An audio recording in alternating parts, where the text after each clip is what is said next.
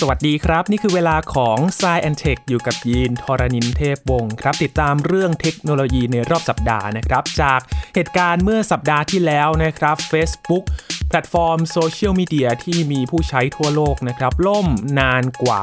7 ชั่วโมงด้วยการสร้างผลกระทบไปเป็นวงกว้างเลยนะครับ วันนี้จะมาดูบทเรียนกันครับ รวมถึงความเสี่ยงที่อาจจะเกิดขึ้นในอนาคตว่าเราควรจะรับมืออย่างไร เมื่อเราฝาก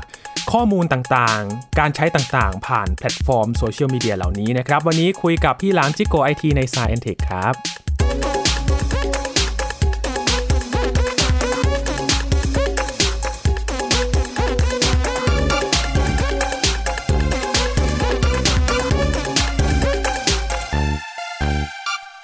ย้อนกลับไปอีกครั้งหนึ่งนะครับช่วงดึกๆของวันที่ 4 ตุลาคมนะครับ ต่อเนื่องมาจนถึงเช้ามืดของวันที่ 5 ตุลาคมตามเวลาในประเทศไทยนะครับ เกิด Facebook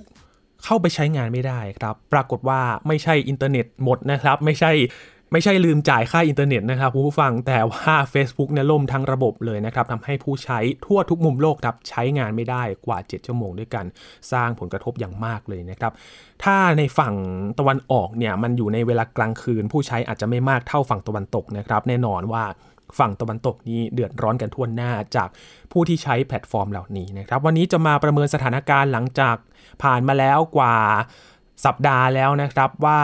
เราควรจะรับมืออย่างไรกับความเสี่ยงที่มันอาจจะเกิดขึ้นในอนาคตอีกนะครับ อยู่กับพี่หลามจิโกไอทีหรือว่าพี่หลามที่หลักบุญปรีชาแล้วนะครับ สวัสดีครับพี่หลามครับ สวัสดีครับคุณยินสวัสดีครับคุณผู้ฟังครับ ในช่วงคืนนั้นนะครับพี่หลามครับ ยินประเอิญว่านอนก่อนครับ ก็เลยไม่รู้เรื่องว่าเกิดอะไรขึ้น มาอีกทีตอนเช้าก็คือ Facebook ล่มแล้วก็กลับมาใช้ได้ปกติแล้วครับพี่หลาม ตอนนั้นพี่หลามใช่อยู่ในเหตุการณ์ไหมครับ ผมก็ก่อนนอนผมก็จะไถฟีดดู Facebook นิดนึงเนาะครับ ทีนี้ผมก็ไปเจออาการว่าแบบมันไถไม่ไปอะ คือฟีดมันไม่ขึ้น อืมตอนแรกเราก็สงสัยว่าเอ๊ะเน็ตบ้านเราเป็นอะไรหรือเปล่า ผมครัก็บลงไปรีสตาร์ทเราเตอร์ ลงไปแก้ไขเบื้องต้นอะไรทุกสิ่งทุกอย่าง กลับขึ้นมาก็ถ่ายไม่ไปอีกคราวนี้ก็เริ่มรู้สึกแล้วว่า เอ๊ะสงสัย Facebook มันจะล่มอืมซึ่งไม่ค่อยเป็นบ่อยนะ นานๆ ถึงจะเป็นทีหนึ่งครับ แล้วครั้งนี้เนี่ยผมมันก็เลยนานด้วยใช่ไหมครับพี่หลามไม่แบบพอพอมันรู้สึกว่ามันล่มปุ๊บเราใกล้จะนอนแล้วไง เราก็เลยอ๋อเออถ้างั้นก็ไม่ทำอะไรแล้ว นอนเลยแล้วกันไม่ดูแล้วผมก็นอนไปเลย แต่ผมว่าไม่รู้ว่ามันล่มนานถึงขนาดเจ็ดชั่วโมงครับ ที่ผ่านมาเนี่ย เราก็หลายคนอาจจะไม่รู้ตัวนะครับ ว่าเป็นช่วงเวลาที่คุณไม่ได้ใช้งาน จริงๆ Facebook มันล่มบ่อยเหมือนกันนะครับ เมื่อก่อนก็ล่มทีละชั่วโมงสองชั่วโมงอืมตอนบ่ายๆอะส่วนใหญ่จะชอบล่มตอนบ่ายๆ เพราะว่ามันจะเป็นเวลาตอนดึกของทางฝั่งสหรัฐอเมริกาครับ ซึ่งจะเป็นโซนที่เขาใช้งาน Facebook กันเยอะที่สุดนะ เป็นผู้คนส่วนใหญ่ที่ใช้ฝั่งนั้นเยอะ เวลาระบบเขาจะทำการรีเซ็ตหรือว่าจะหยุดปิดระบบอะไรสักแป๊บหนึ่งเนี่ยเขาก็จะทำกันตอนดึกๆทางฝั่งโซนอเมริกา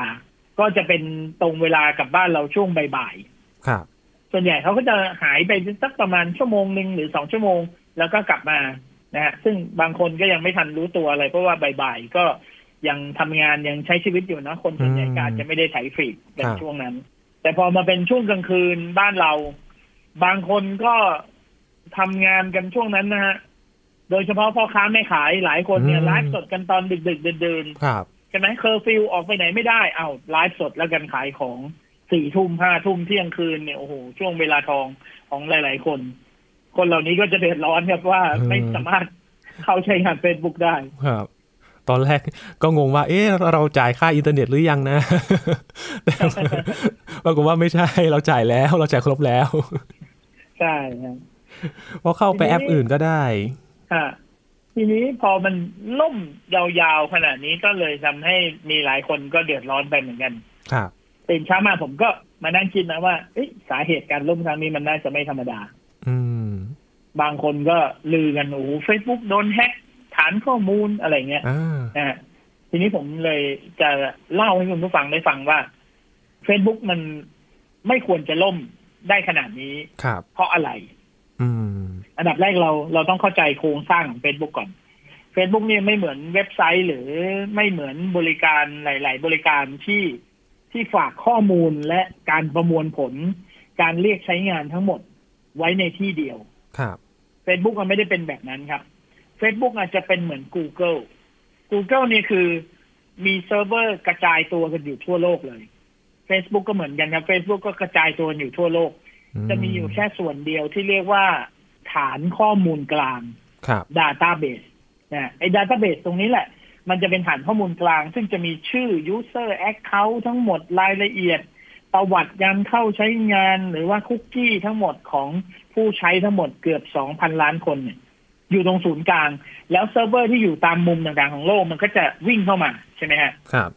ถ้ามองภาพนี้ออก เราจะเข้าใจว่า Facebook เนี่ย ไม่สามารถที่จะล่มพร้อมกันทั้งโลกได้นะอืมเพราะว่าเซิร์ฟเวอร์ในแต่ละส่วนที่มันกระจายกันอยู่เนี่ย มันก็จะทำงานแยกส่วนกัน ครับ สมมติโซนเอเชียเซิร์ฟเวอร์โซนเอเชียจะล่ม ก็ใช้ไม่ได้กันสิงคโปร์ไทย ญี่ปุ่นฮ่องกงไต้หวันอะไรเงี้ยแค่นี้ใช่ไหมฮะ แต่พอพอเป็นโซนอื่นล่ม โซนเราก็ยังใช้งานได้อยู่ ครับ มันจะมีอยู่จุดเดียวที่จะทำให้มันล่มทั้งโลกได้ นั่นก็คือฐานข้อมูลกลางอืมอ่าทีนี้พอมันล่มยาวๆเจ็ดชั่วโมง แล้วล่มแบบทั้งโลก ผมก็เช็คข่าวดูว่าเออมีตรงไหนที่ยังใช้ได้ไหม ก็เห็นทุกคนทวีตกันใหญ่เลยว่า ประเทศนี้ก็ใช้ไม่ได้ที่นู่นก็ใช้ไม่ได้ที่นี่ก็ใช้ไม่ได้ ใช่ไหมฮะครับ ผมก็เลยเข้าใจว่าเอ้ยมันอาจจะมีปัญหาเกิดขึ้นจาก database ส่วนกลางหรือเปล่า อืม เช่น database ส่วนกลางอาจจะมีใครพยายาม hack อ่า เช็คข่าวเรื่อง hack ก่อน ไม่มี เช็คข่าวอย่างที่สองก็คือว่าเอ๊ะมีทีมงานของ Facebook มาแถลงเรื่องอะไรบ้างครับสุดท้ายก็ไปเจอครับ ไปเจอเว็บไซต์หนึ่งเขาแจ้งข่าวมาว่า Facebook ได้ออกแถลงการว่า เป็นความผิดพลาดของทีมงานเขาเองนะครับ ซึ่งไปแก้ไขข้อมูลส่วนกลางอืมนะฮะไปแก้ไขสิ่งที่เรียกว่าเกตเวย์ครับ เกตเวย์เนี่ย มันเป็นเหมือน มันเป็นเหมือนข้อมูลบนแผนที่อะครับ มันเป็นเหมือนข้อมูลบนแผนที่โลก ที่จะคอยบอกว่าประเทศไทยอยู่ตรงนี้ประเทศอเมริกาอยู่ตรงนั้น อันนี้คือเป็นข้อมูลที่อยู่ในแผนที่ ส่วนอีกอันหนึ่งคือ DNS DNS เนี่ยเปรียบเสมือนชื่อที่อยู่บ้านเลขที่ถนนซอยอำเภอจังหวัดประเทศ เวลาเราเข้างานใช้งาน Facebook นะครับ เราพิมพ์ facebook.com มันจะอ้างอิงว่าเราใช้งานจากเซิร์ฟเวอร์ส่วนไหนของโลกนี้ครับนั่นก็คือ gateway ใช่ไหมฮะอืม gateway gateway จะวิ่งไปเลือก DNS หรือว่าที่อยู่ของเซิร์ฟเวอร์ที่อยู่ใกล้ที่เราที่เราใช้งานมากที่สุดครับเพื่อให้เราได้ข้อมูลล่าสุดแล้วก็เกิดความเร็วในการใช้งาน ทีนี้สิ่งที่พนักงาน Facebook เขาทำผิดพลาดคือเขาไปแก้ไขอะไรบางอย่างเกี่ยวกับเรื่องของตัว gatewayอืมไปแก้ไขค่า config แล้วแก้ผิดทำให้ข้อมูลของแผนที่โลก ที่มีที่อยู่ของ Facebook เซิร์ฟเวอร์ต่าง ๆ ทั้งโลก มันเพี้ยนไปหมดเลย อืมมันเพี้ยนไปหมดเลย คือมันไม่ได้หายนะฮะเพียงแต่ว่าไอ้ตัวเลขเดิมที่เคยใช้มันใช้ไม่ได้ ครับ พอเราจะเข้า Facebook เรากดจากมือถือเราเรากดเข้าแอปตึ้งเข้าไป มันไม่ไปครับ มันมาแต่หน้า Facebook แต่มันไม่มีเนื้อในที่เป็น timeline re แล้ว re อีกก็ไม่ขึ้น เออ มันก็ค้างอยู่อย่างนั้น ผมก็แบบ เออ พอเรามาอ่านสาเหตุเนี่ย เราถึงได้เข้าใจว่า อ๋อ มีพนักงานเขาไปซนกับตัวค่า config ของตัว gateway แล้วที่มันต้องใช้เวลานานถึงเจ็ดชั่วโมงเนี่ย เป็นเพราะว่าการคืนค่า config กลับมาเนี่ย มันต้องทำทีละโซนครับครับมันต้องตรวจสอบทีละโซนว่าอ้าวทวีปอเมริกาใช้ gateway อะไรต้องไปแจ้งที่อยู่กันใหม่ อัปเดตที่อยู่ตรวจสอบกันใหม่อืม ping หากันให้ครบถ้วนทีละอันทีละเซิร์ฟเวอร์ทีละ DNS นะฮะว่าอันนี้ใช้ได้ไหมอันนี้ใช้ได้ไหม มันก็เลยกว่าจะทำเสร็จทั้งโลกเนี่ย ใช้เวลายาวนานถึงเจ็ดชั่วโมง โอ้โหอ่านี่คือสาเหตุของการที่ Facebook ล่ม แล้วก็หายไปยาวนานขนาดนี้ ถ้าเป็นเมื่อก่อนเนี่ย มันเสียเฉพาะโซนใดโซนหนึ่งเนี่ย ใช้เวลาสักชั่วโมงสองชั่วโมงก็ใช้ได้ละมอันนี้คือทั้งหมดที่เกิดขึ้นในคืนวันนั้น ครับ อย่างที่พี่หลามบอกนะครับ ก็นึกขึ้นได้ว่าช่วงก่อนๆที่มันล่มเนี่ย ถ้าเราไปเช็คในเว็บไซต์ Down Detector นะครับ ที่เขาจะให้ผู้ใช้รายงานว่าแพลตฟอร์มต่างๆเนี่ยมีปัญหาอะไรหรือเปล่า แล้วก็จะเห็นว่าจุดแดงที่มันขึ้นตามแผนที่เนี่ยมันก็จะเป็นโซนๆไปอย่างที่พี่หลามบอกเลยว่า มันก็จะเป็นเฉพาะโซนต่างๆ แต่คราวนี้เนี่ยโอ้โห แดงทั้งแผนที่เลยนะครับ จากที่รายงานใน Down Detector เนี่ยโอ้โหล่มทั่วโลกแสดงว่าปัญหาเนี่ยมันไม่ใช่ปัญหาที่เคยเกิดขึ้นแบบก่อนๆหน้านี้ ใช่ มันก็กระทบผู้ใช้จำนวนมากเลยนะครับ เรื่องใหญ่มากๆ แล้วมันจะเกิดขึ้นได้บ่อยไหมครับ โอกาสแบบนี้นะครับ พี่หลาม ถามว่าเกิดขึ้นได้บ่อยไหม อันนี้ตอบยาก แต่ถามว่าเกิดขึ้นแล้วเกิดขึ้นอีกได้ไหม วันหน้าจะมีอีกหรือเปล่า ผมว่าเป็นไปได้ เพราะว่าอย่างตอนที่ผมกับคุณยีนคุยกันแล้วเราอัดเทปรายการนี้นะครับครับ คืนก่อนหน้านั้นก็ Facebook ก็ล่มหายไปอีกสองอีกสองชั่วโมงอืมแต่เป็นช่วงดึกของประเทศไทยครับ ก็เลยอาจจะยังไม่ค่อยโดนอะไรใครเท่าไหร่นะ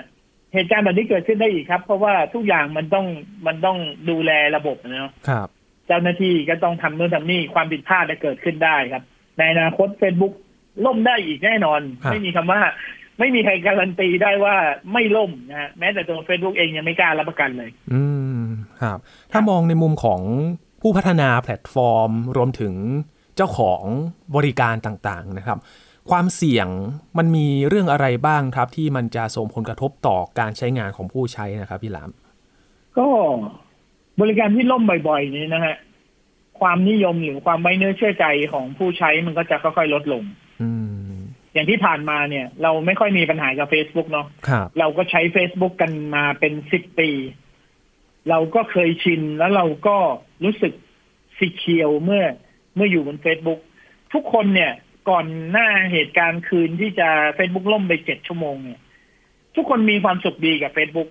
ทุกคนก็รู้สึกว่าเออ Facebook ก็เป็นแพลตฟอร์มที่เราสามารถใช้ทำมาหากินใช้ทำงาน ใช้สื่อสารใช้ทำประชาสัมพันธ์ทุกสิ่งทุกอย่างได้ครับ แต่พอมันเกิดเหตุการณ์ล่มสักครั้งหนึ่งปุ๊บเนี่ย มันทำให้งานของเราติดขัดใช่ไหมครับอ่าครับ พองานของเราติดขัดปุ๊บเราเริ่มระแวงนะคราวนี้ เอ๊ะยังไงดีทุกคนก็เริ่มเริ่มไม่ไว้ใจแล้วว่าแบบ เอ๊ะอีกหน่อยแล้วอย่างนี้เราจะฝากชีวิตไว้กับ Facebook ได้หรือเปล่านะคครัรับบหลายคนก็ต้องหวั่นไหวตรงนี้ ผมก็คิดว่า เอ๊ะตอนนี้ทุกคนน่าจะไม่เริ่มไม่ไว้วางใจ Facebook แล้วล่ะอืนะฮะมแต่ถามว่าถ้าเราไม่ไว้วางใจ Facebook แล้วเราจะทำยังไงนะฮะ เหตุการณ์ครั้งนี้นอกจากจะเป็นเหตุการณ์ที่เกิดขึ้นจริง มันก็เป็นเสมือนเครื่องเตือนอย่างหนึ่งนะครับ ว่าเราต้องคิดแล้วล่ะว่าถ้าเกิด Facebook มันใช้งานไม่ได้ หรือมันมีปัญหาบ่อยๆขึ้นมา มันจะมีผลกระทบต่อธุรกิจของคุณหรือเปล่าต่องานที่คุณทำต่อการสื่อสารที่คุณเคยใช้งานอยู่หรือเปล่า ครับ อันนี้เอาเฉพาะเรื่องที่มันเป็นเป็นภารกิจที่จำเป็นต้องใช้นะ ถ้าเป็นเรื่องของส่วนบุคคลทั่วไป มันก็อาจจะไม่มีอย่างอื่นทดแทนน่ะนะฮะคือบางคนอาจจะบอกว่าโอ้โหนี่ไม่สบายใจเลย ไม่ได้รับรู้เรื่องชาวบ้านสักเจ็ดชั่วโมงนี้ไม่สบายใจเลยรู้สึกเหมือนอยู่นอกโลกไงก็ไม่รู้รู้สึกว่าพลาดข่าวสารอะไรไป เออ คือคือเราอะติดตามเรื่องชีวิตคนอื่น จนเราเคยชินไงครับคพรับอเราไม่ได้รู้นี่เราเหมือนแบบถูกปิดหูปิดตาที่เราอึดอัดมากอืมแต่ถ้าธุรกิจต่างหากล่ะ ที่ต้องคิดว่า เออ ถ้าคุณสื่อสารกับลูกค้าไม่ได้ เกิดลูกค้ามาสั่งของ มาคุยแชทจะมาซื้อขายสินค้ากัน เกิดคุณทำประชาสัมพันธ์ไลฟ์สดโฆษณาขายของไม่ได้ คุณจะทำยังไงต่อไป เรื่องนี้เรื่องสำคัญครับ ครับ อืม เพราะว่าอย่าง Facebook เองนะครับ ก็โหรองรับบริการหลายอย่างเลยครับ ทั้งร้านค้าทั้งบริการการติดต่อข้อมูล บางบริการเนี่ยก็ฝากช่องทางไว้กับ Facebook ด้วยถ้ามีปัญหาอะไรก็แจ้งผ่าน Facebook ได้พอเกิดปัญหาแบบนี้นี่ลำบากเหมือนกันนะครับพี่หลาม มันทำให้เราต้องมานั่งคิดครับว่า เราจะฝากชีวิตเราไว้กับแพลตฟอร์มนี้แพลตฟอร์มเดียวไม่ได้ อืมมันต้องมีช่องทางอื่นสำรองครับ หลายคนเนี่ยเปิดร้านขึ้นมานะครับ เปิดร้านบน Facebook อย่างเดียวเลย แล้วไม่มีช่องทางอื่นเลย อันเนี้ยถือว่าครั้งนี้เป็นเครื่องเตือนละครับทำให้คุณต้องคิดแล้วว่า จากนี้ไปคุณจะแขวนชีวิตตัวเองไว้อย่างนี้ต่อไป หรือคุณจะหาหนทางสำรอง ใช่ไหมฮะอืมมันก็ต้องนั่งเริ่มคิดกันละหลายคนนะ ถ้าทำไลฟ์สดบน Facebook ไม่ได้ ผมว่าคุณควรจะมีช่อง YouTube ไว้อีกสักช่องหนึ่งไหมครั หบรือบริการเกี่ยวกับวิดีโอเนี่ยมันก็มีหลายเจ้าหลายยี่ห้อนะใช่ไหมฮะครับคุณควรจะมีช่องทางสำรองสำรองเอาไว้ด้วย บางคนเปิดร้านไว้บน Facebook Page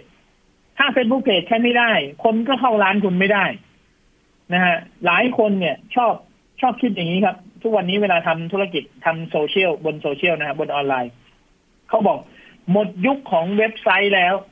อืมคุณยินคุณยินคิดว่าคำนี้เนี่ย มันถูกต้องหรือไม่ถูกต้องแค่ไหน หมดยุคของเว็บไซต์แล้ว โอ้โห มันมันดูกว้างมากเลยนะครับ มันกวาดหมดทุกอย่างที่เกี่ยวข้องกับเว็บไซต์หมดเลยนะครับใช่ ซึ่งจริง ๆ แล้วเนี่ยผมอยากจะบอกว่า เว็บไซต์ไม่มีวันตายครับครับต่อให้ social network ดังขนาดไหน Facebook คนแห่ไปใช้ไลน์ไปใช้ Facebook ไปดู YouTube คนไม่ค่อยเข้าเว็บไซต์ก็จริง แต่ถึงเวลาเนี่ย ในขณะที่คุณเป็นผู้ประกอบการเนี่ย คุณเปิดร้านอยู่บน Facebook page อย่างเดียวเนี่ย พอ Facebook มันล่มแล้วมันไม่มีใครเข้าไปหาคุณได้เลยนะ แต่ถ้าคุณมีเว็บไซต์ เว็บไซต์เนี่ยมันวางเซิร์ฟเวอร์ด้วยตัวคุณเองครับเป็นบริการที่เราสร้างขึ้นมาเอง มีทางเดียวอะที่จะเข้าไม่ได้คืออินเทอร์เน็ตขาดทั้งโลก แต่ถ้าอินเทอร์เน็ตไม่ขาดทุกอย่างยังใช้งานได้ปกติ เว็บไซต์คุณยังอยู่อืม Facebook ล่ม คุณก็สามารถสื่อสารกับผู้คน ผู้คนยังมาหาคุณที่เว็บไซต์ได้ ครับ ถูกไหมฮะ เพราะฉะนั้นเว็บไซต์ ยังเป็นสิ่งจำเป็นอยู่ในยุคนี้ แต่คนน่ะ พยายามมองว่าไม่ได้ใช้แล้ว แล้วก็เลยมองข้ามมัน ใช่ไหมฮะอืมซึ่งผมแนะนำว่าอย่าไปมองข้ามมันครับ ควรจะมีไว้นะครับทำธุรกิจเกิดวันใดวันหนึ่งลองคิดง่ายๆ คุณยีนครับ เกิด Facebook มันมันเลิกระบบ Facebook page ขึ้นมา โอ้โหร้านเรานี่หายวับไปกับตาเลยนะ เรื่องใหญ่มากเลยครับพี่หลาม หรือเกิดอะไรขึ้นก็ไม่รู้อยู่ดีๆ คนทั้งโลกก็ anti Facebook เลิกใช้ Facebook ขึ้นมา อาจจะแบบว่าไปเจอเบื้องลึกเบื้องหลังของมาร์คซักเคอร์เบิร์กอะไรสักอย่างหนึ่งแล้วเลิกใช้ดื้อๆขึ้นมานี่ร้านเราเจ๊งเลยนะอืม เพราะฉะนั้นอย่าไปฝากชีวิตไว้ที่เขาที่เดียวครับ เรามองหาแพลตฟอร์มอื่นๆ แล้วเราก็วาง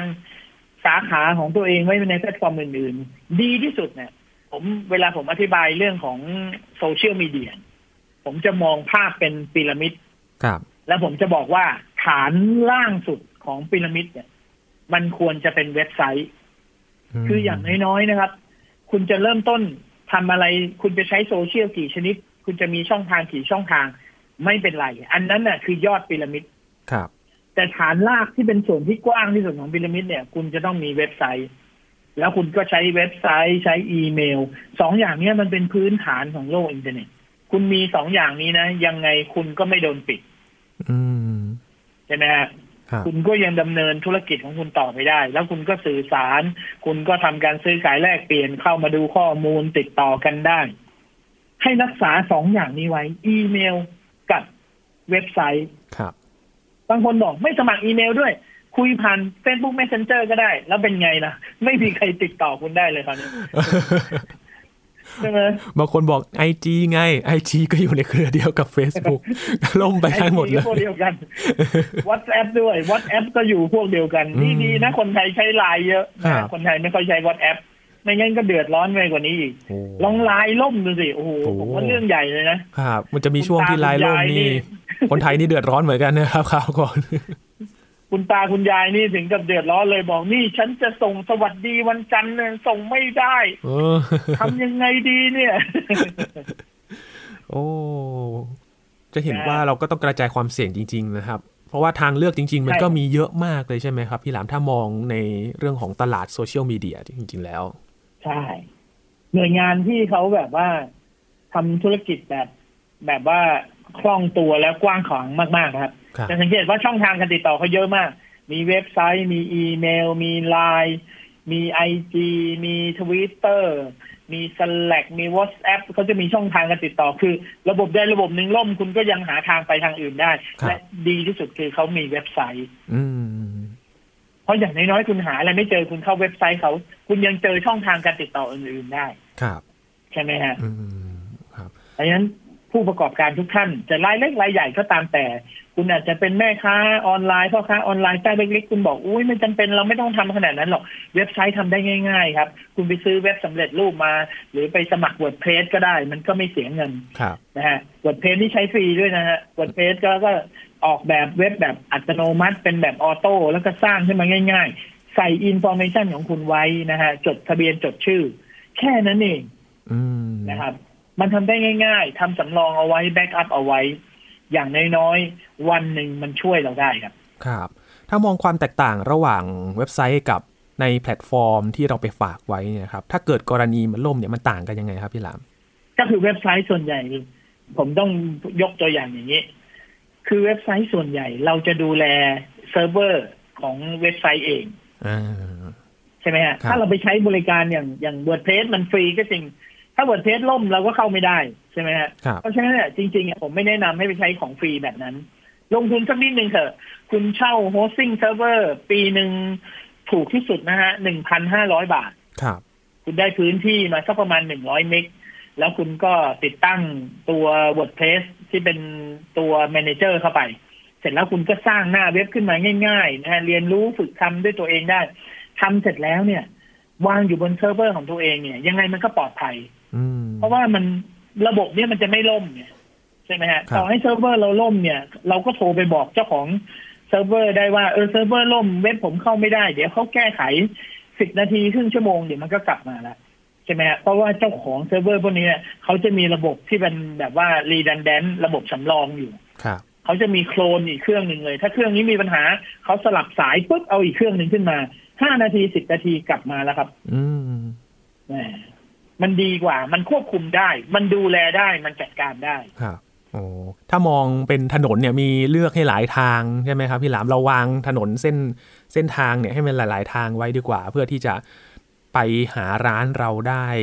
อย่างน้อยก็ทางหนึ่งแหละ ที่จะเข้าหาร้านเราได้ ใช่ คือคงไม่มีการเกิดล่มอะไรทั้งระบบกันขนาดนั้นใช่ไหมครับพี่หลาม ยกเว้น ยกเว้นอินเทอร์เน็ตขาดทั้งโลกอะไรเงี้ยไม่มีใครสื่อสารอะไรได้เลยอะไรเงี้ยโอ้อันนี้เรื่องใหญ่ละอันนี้ก็อันนี้ก็เกินเกินความที่เราจะสามารถปกป้องตัวเองได้ละอ่าครับบนโลกอินเทอร์เน็ตนี้ความเสี่ยงมันก็มีหลายรูปแบบเหมือนกันนะครับ แต่เราก็รู้ไว้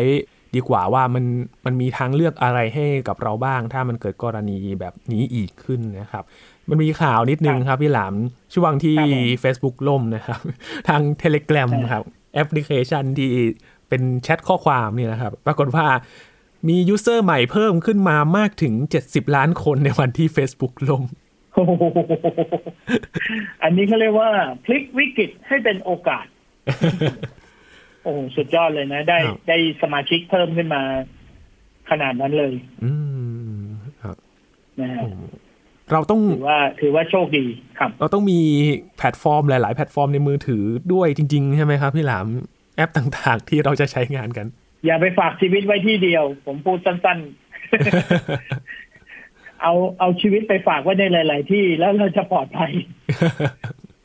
โอ้นะจริงๆผมว่าเนี่ยในในรายการเรานี่นะครับสักวันหนึ่งเราก็ต้องมานั่งคุยกันว่า เดี๋ยวยีนเดี๋ยวคุณยีนก็ต้องตั้งคำถามผมครับว่า พี่หลานครับ วันนี้นะครับ โลกเราเนี่ยไม่มีเฟซบุ๊กแล้ว เราจะอยู่กันยังไงต่อไปเดี๋ยวสักวันหนึ่งคำนี้ก็มาเอออีกไม่นานเกินรอนะฮะโอ้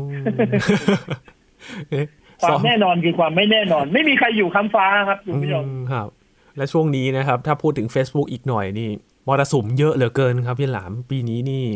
ในช่วงเวลาเดียวกันก็มีอดีตพนักงานเข้ามาแฉเรื่องของการที่ เขาเน้น engagement เน้นกำไรจนมองข้ามเรื่องของความถูกต้องทางจริยธรรมกันไป ก็มีการตอบโต้กันไปกันมาตอนนี้นะครับ ก็เรื่องใหญ่อยู่เหมือนกัน จนนิตยสารไทม์นี่ก็ขึ้นหน้าปกมาร์คซักเคอร์เบิร์กเลยนะครับ ขึ้นเป็น noti หน้าต่างขึ้นมาว่า delete Facebook yes or no โอ้โห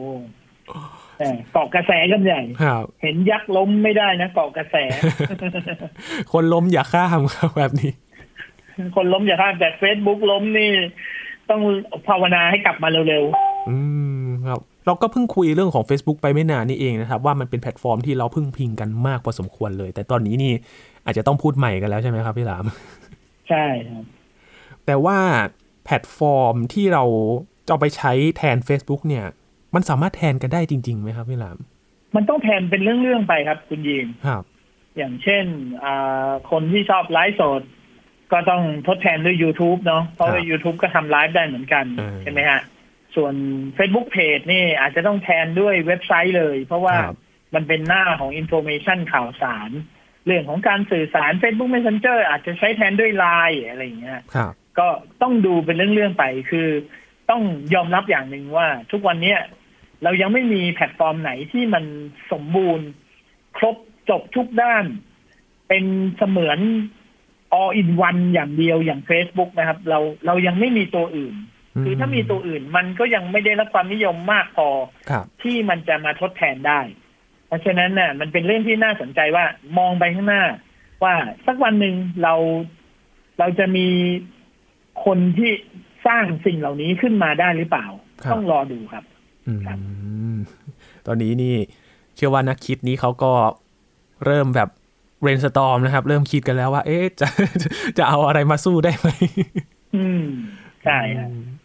โอ้รอดูกันนะครับว่าจะเป็นยังไงต่อไปนะครับ สถานการณ์โซเชียลมีเดียทำกลางปัญหาที่เกิดขึ้น หลาย ๆ อย่างจริง ๆ ครับ เจอมาหลาย ๆ ทางแบบนี้ ผู้พัฒนาก็ต้องรับมือกันต่อไป ผู้ใช้เองก็ต้องกระจายความเสี่ยงนะครับ เหมือนการลงทุนนะครับพี่หลามเราการลงทุนต้องใช่มีความเสี่ยงต้องกระจายความเสี่ยงในเรื่องของการลงทุนด้วยใช่ครับนี่แหละครับบทเรียนจาก Facebook ล่มนานกว่า 7 ชั่วโมงนะครับ แบบแทบจะไม่เคยเกิดขึ้นมาก่อนนานขนาดนี้เลยนะครับ เราก็ต้องรับรับมือกัน แล้วก็เรียนรู้จากกรณีนี้แหละครับ ว่าเราจะทำยังไงนะครับ ถ้าเกิดแบบนี้อีก เราก็ไม่อยากให้เกิดบ่อยๆนะครับพี่หลาม แต่ว่าเราก็ต้องกระจายความเสี่ยงเพื่อเราจะได้ติดต่อสื่อสารกันได้